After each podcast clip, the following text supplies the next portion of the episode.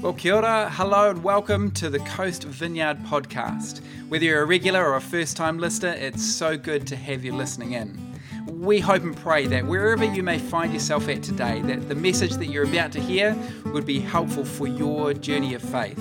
So, without further ado, let's get into this week's message.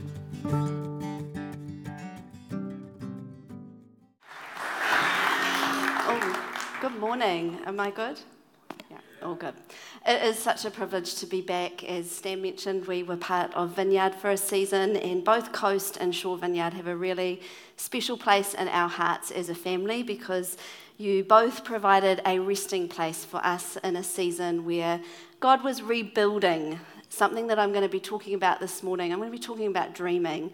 And we were in a season where a lot of our dreams felt like they had been shattered and broken, and Vineyard was a really special part of our healing process as a family. So it is a real privilege to be back. Thank you for having me back, Jacinda. It is really special to be here with you this morning. So I want to take you back about 10, 11 years in my life, and I was standing at our church's women's retreat. I was part of the team who'd been organising the day and my girlfriend was taking a practical workshop on making a dream collage. And she had all these magazines spread out, and she'd given everybody paper, and she was telling everybody, you know, just flick through these magazines, cut out words, cut out images that speak to you, and make this dream collage. Where we were at at that particular point in time was we were broke, we were surviving on the bread boxes that our church distributed as our main food. We often didn't know how we would make rent. My husband had been unemployed for a couple of years. We were fostering. My husband was depressed. My nephew, who we were fostering, and I were both in therapy. Like life was just hard and life was very, very messy. And so I excused myself from this session and pretended that I had too many things to do behind the scenes that I needed to get the next thing ready. Because honestly, dreaming didn't feel like something I could even entertain when we didn't know how we were going to pay our bills.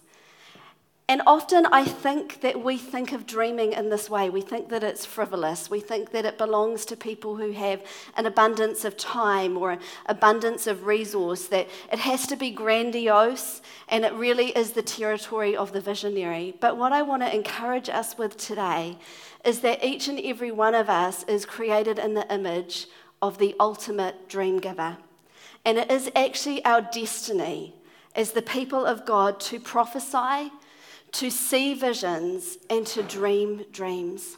And I want to read to you from Acts chapter 2. It says in verse 17, In the last day, God says, I will pour out my spirit on all people, not just the people whose life looks how they hoped it would, on all people.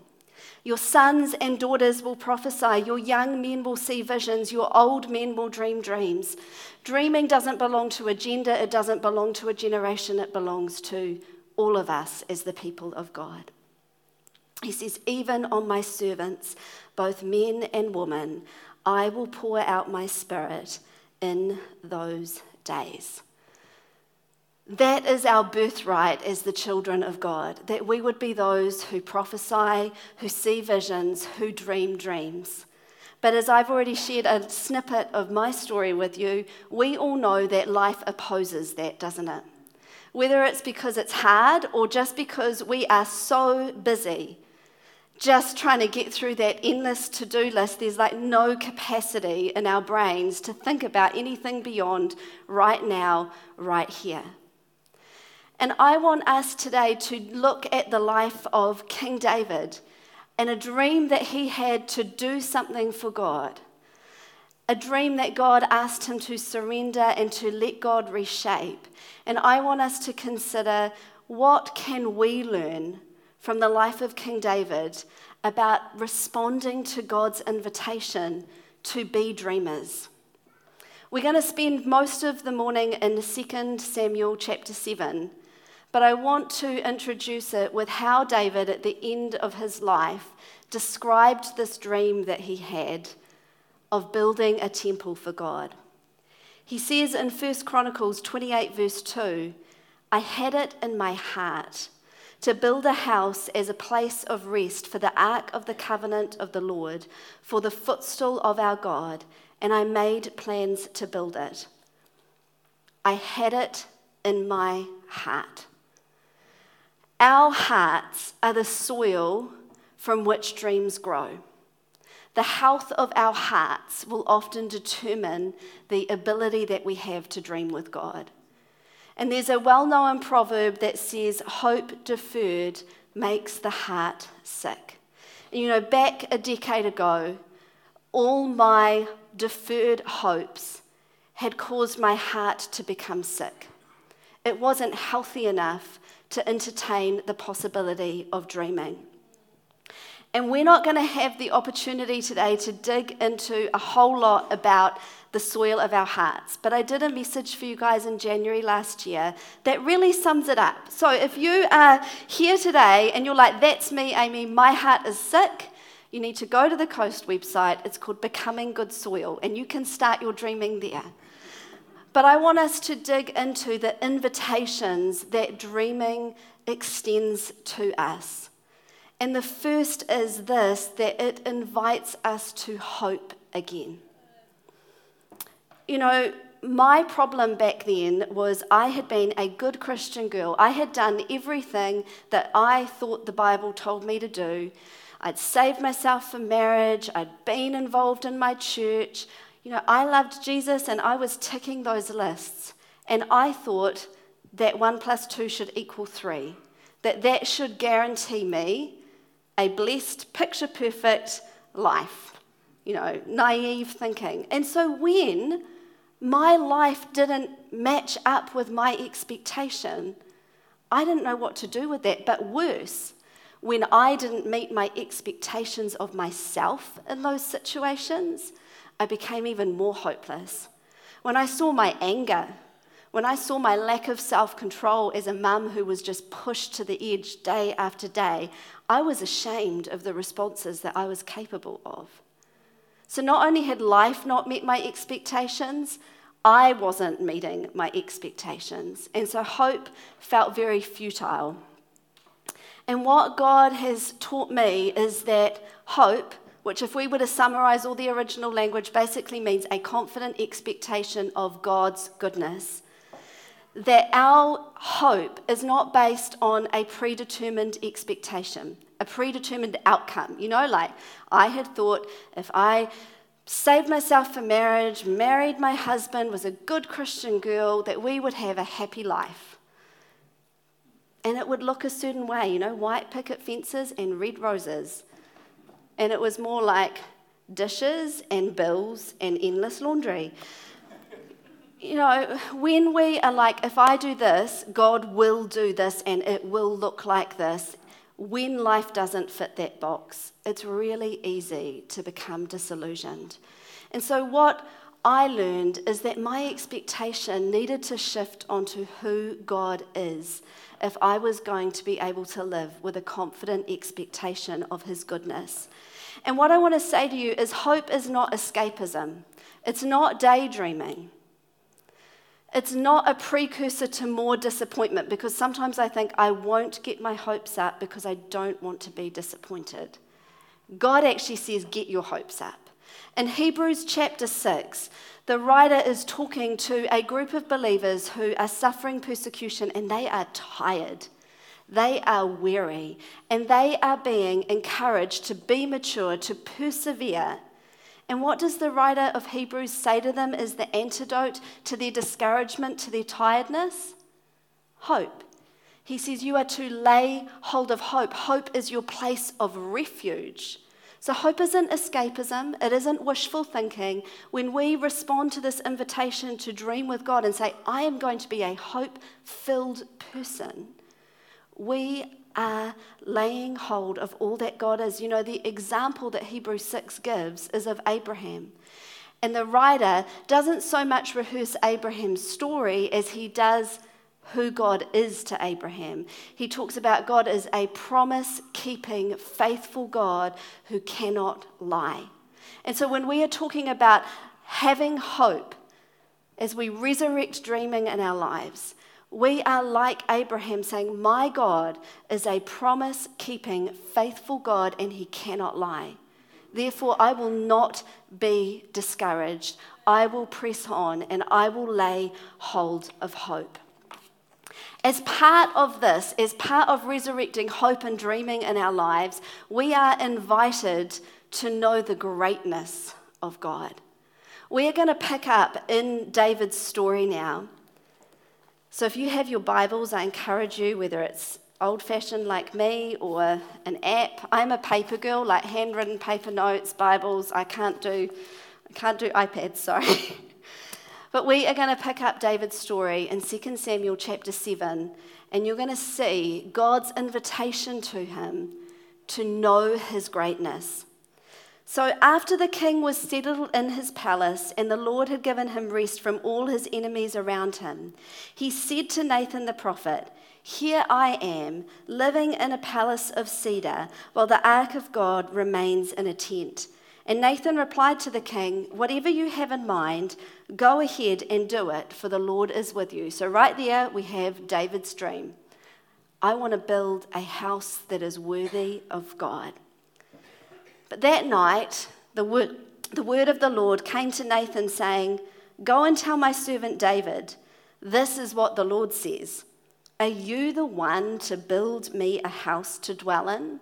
Essentially, God saying, David, this is a good idea, but it's actually not a God idea for you. He says, I have not dwelt in a house from the day I brought the Israelites up out of Egypt to this day. I have been moving from place to place with a tent as my dwelling.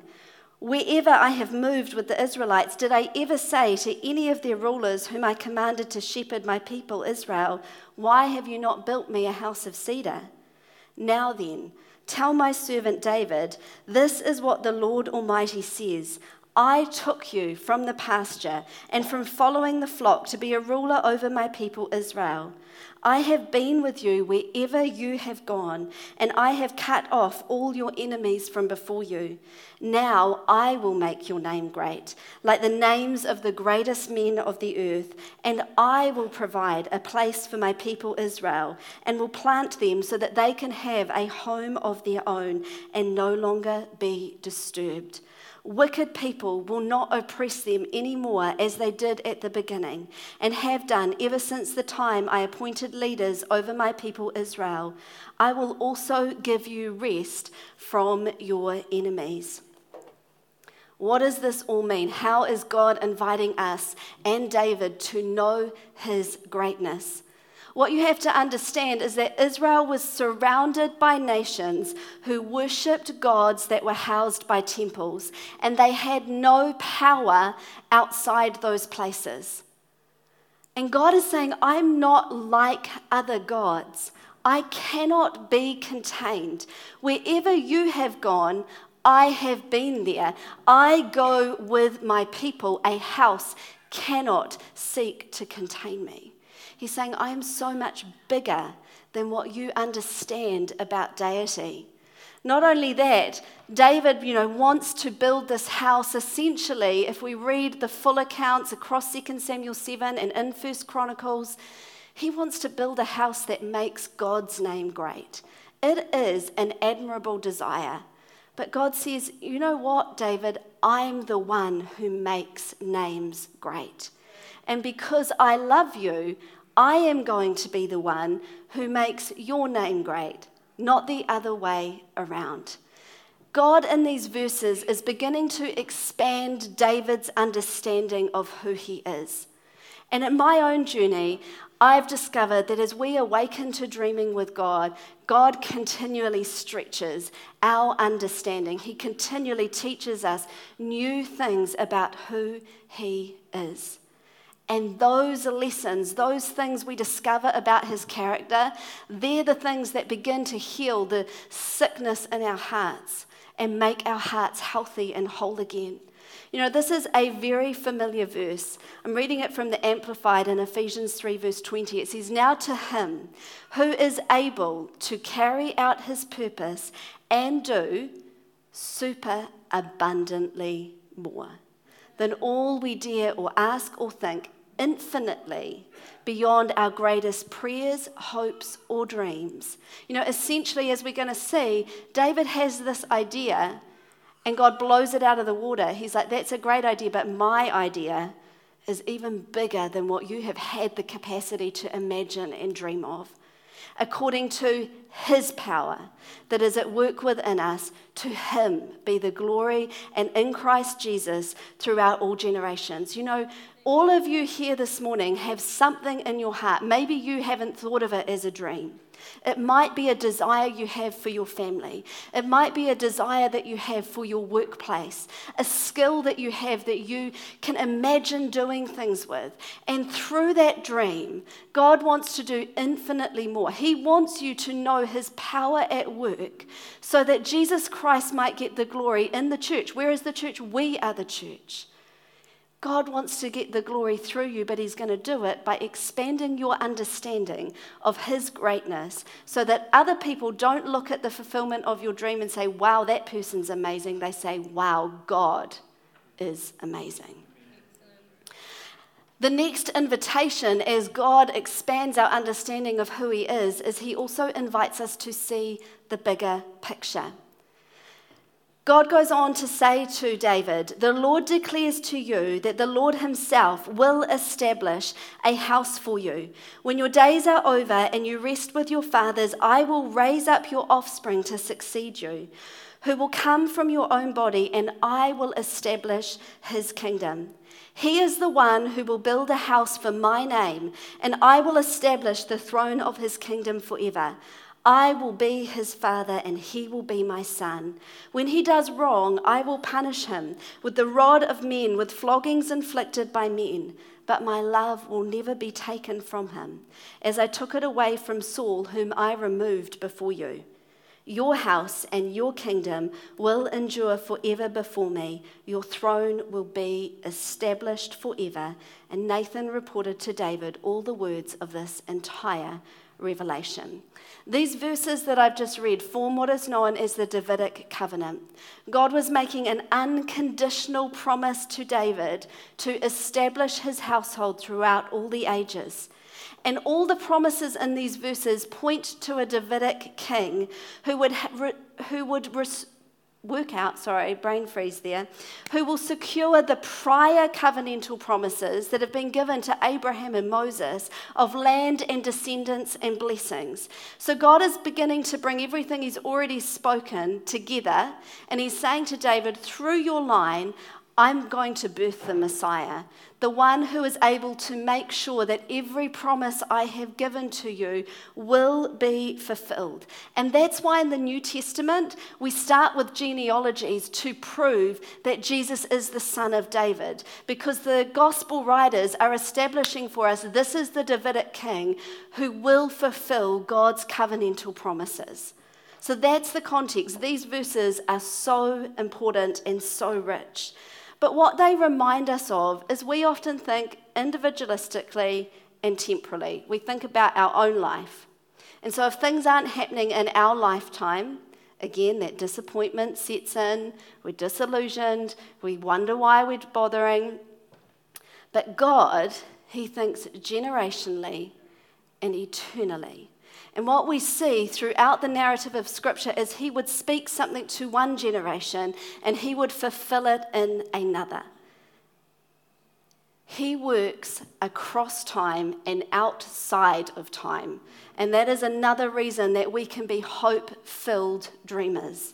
Because God doesn't need to fulfill everything in our finite years. He has all of eternity to outwork his promises and ultimately his dreams. So David was thinking about what he could do. I'm going to build a house. God was thinking about what his family could do. David was concerned with his family. He did want to establish a line and a legacy. But God wanted to build a family line that would stretch into eternity, a family line that you and I get to be part of.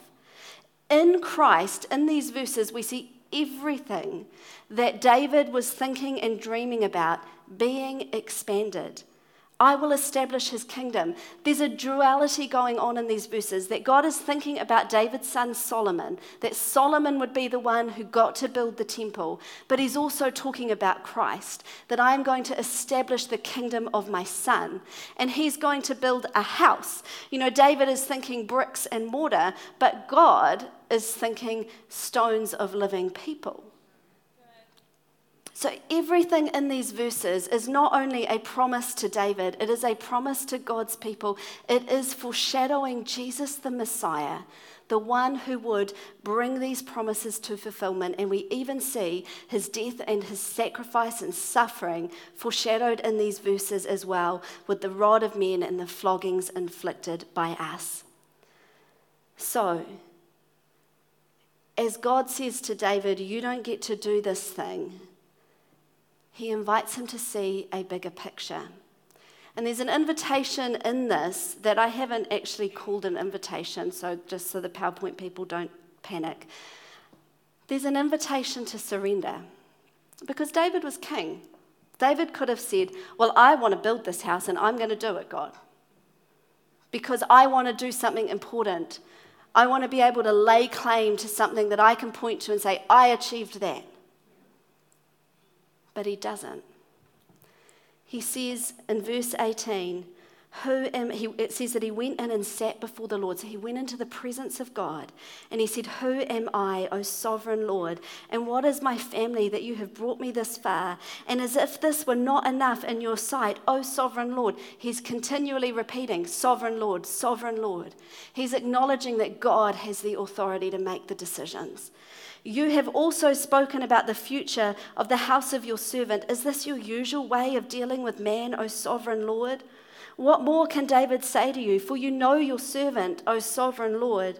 For the sake of your word and according to your will, you have done this great thing and made it known to your servant. How great you are, O sovereign Lord. There is no one like you, and there is no God but you, as we have heard with our own ears. So David's going back to that invitation to know the greatness of God.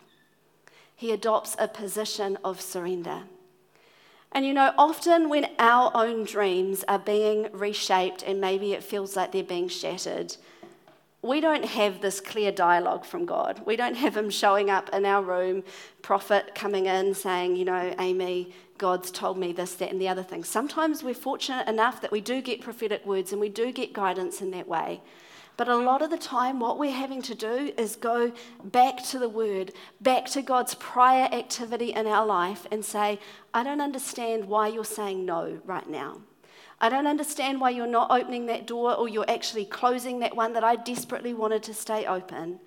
But because I know you are good, you are a promise keeping, faithful God, you are sovereign and you are great, and you are inviting me into something that is so much bigger, I'm going to trust you. You know, I do want to speak to the mums today because motherhood has been one of the places that God has totally reshaped my dreams. My family has not been built in the way that I imagined at all. We have blended a family. We have fostered for two and a half years, thinking that it would be a forever thing, and then had to release that child. We have experienced miscarriage. I parent a child with chronic anxiety and depression. So many things about my motherhood journey have required me to surrender not just the dream of what I wanted my family to look like, but what I have wanted for each of those children. And we don't always know how those stories are going to end in the here and now, tomorrow, next week, next month. And we have to come back to God, you are sovereign. God, you are good. God, you are great and I will trust you like David trusted you to build his house and to build his family. I will come into your presence and I will partner with you and I will believe that you can build something beautiful in my family. If you are a mum who is looking at your family or the family that you are wishing you had, can I encourage you today to do what David did and go and sit before the Lord? Go and sit in his presence and worship him. Let him minister to you and trust him to reshape your dreams. The thing about surrender, though, is it isn't passive and it's not resignation. Resignation carries no hope. It is a que sera, a fatalistic kind of whatever God wants to do, I guess. Surrender is filled with that hope that we've been talking about. It says, if this isn't going the way that I thought it should, if God is asking me to lay down this dream, if God is asking me to trust in this place, because I know who He is, this covenant keeping, faithful God who doesn't lie, I'm going to surrender it and I'm going to have a confident expectation that God is going to do something greater than I imagined. I might not see it in this lifetime, but when I get to heaven with Him, I am going to look back and I'm going to see how He has woven this all for my good and His glory. So, surrender is not passive, it invites us. Dreaming invites us to make an investment. You know, David amazes me because he doesn't get to do this thing. He doesn't get to do this dream that he has. He's told, Your son gets to do it. And you know what David then goes on to do? He spends his latter years basically stockpiling everything that Solomon is going to need to carry out this dream that his father had. In 1 Chronicles 28, verses 8 to 12, David comes and he charges Solomon as Solomon is about to take the throne to follow all the commands of the Lord his God. He's saying, I want you to possess what God has promised you, so you're going to need to be faithful. He's passing on his wisdom, he's passing on the things that he has learned as king.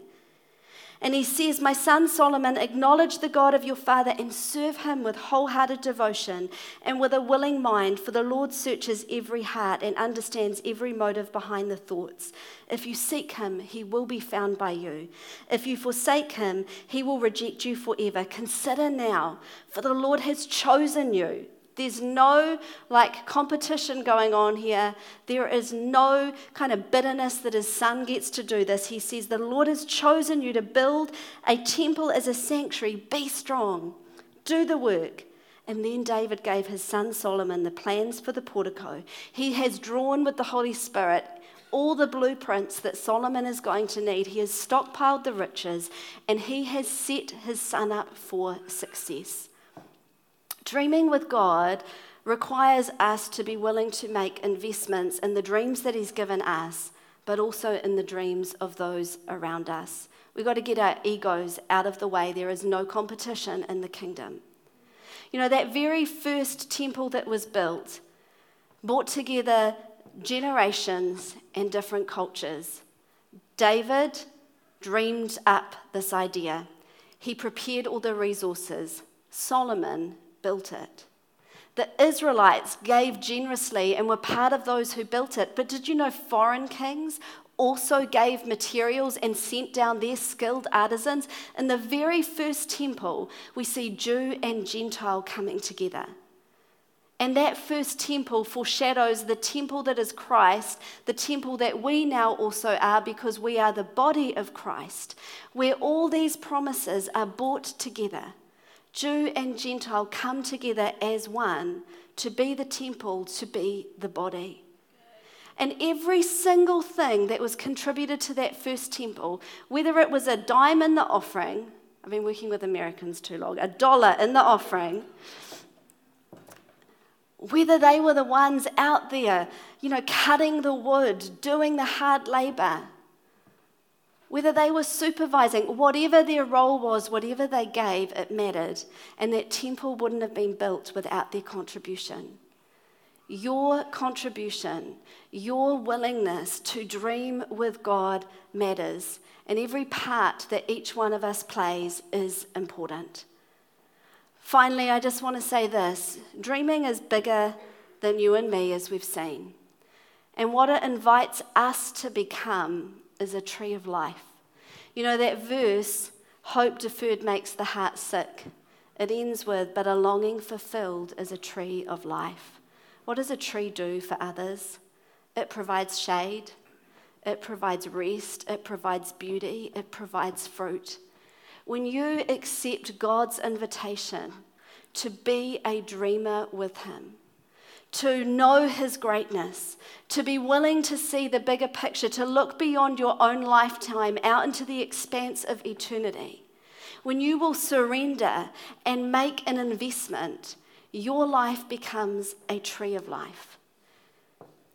You know, about a year after that episode where I couldn't do that dream collage, I went to a conference and that was when life was really falling apart and we were having to transition our nephew, and I just felt utterly broken.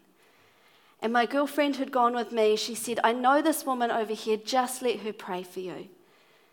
And I went over, and this lady said to me, I just feel like I need to brush disappointment off your shoulders and release you to dream again. She didn't know my story. She didn't know that for me, dreaming felt impossible, maybe even a cruel form of torture. She brushed disappointment off my shoulders as a prophetic act. And in that moment, something shifted. I decided that I was going to make my own dream collage. I went home. I took several weeks flicking through different magazines, and honestly, it took a long time for me to be able to remember what it was like to dream. And I made this dream collage about 10 years ago now, and none of it was particularly grandiose.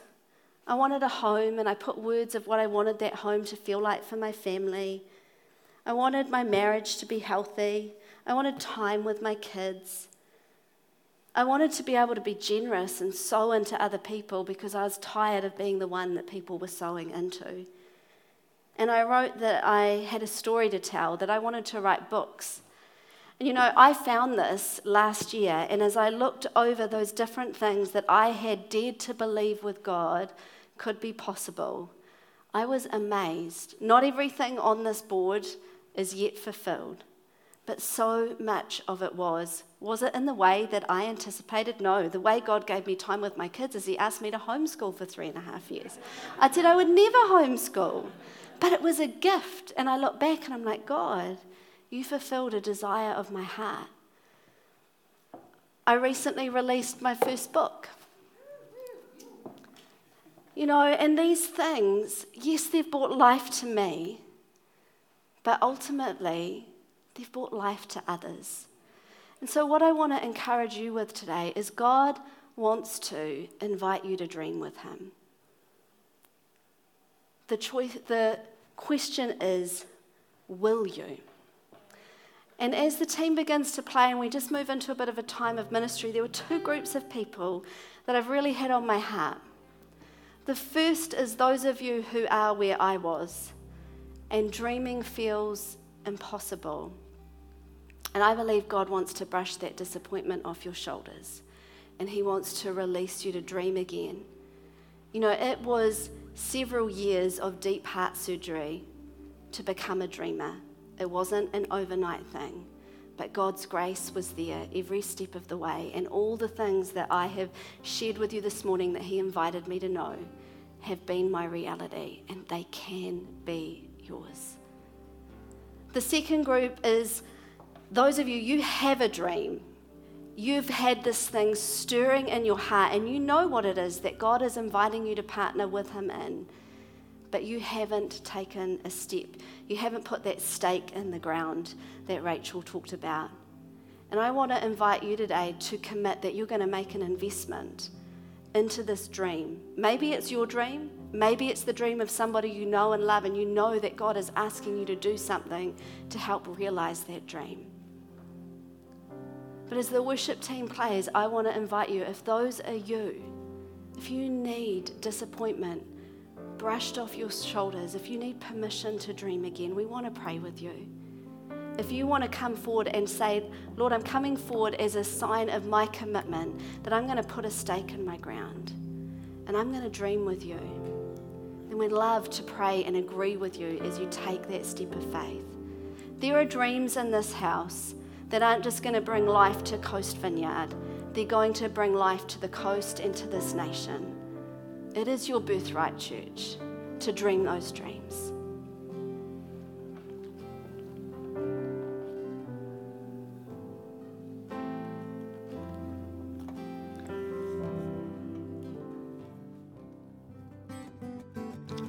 Thanks again for tuning in to today's message. We hope and pray that it's been most helpful.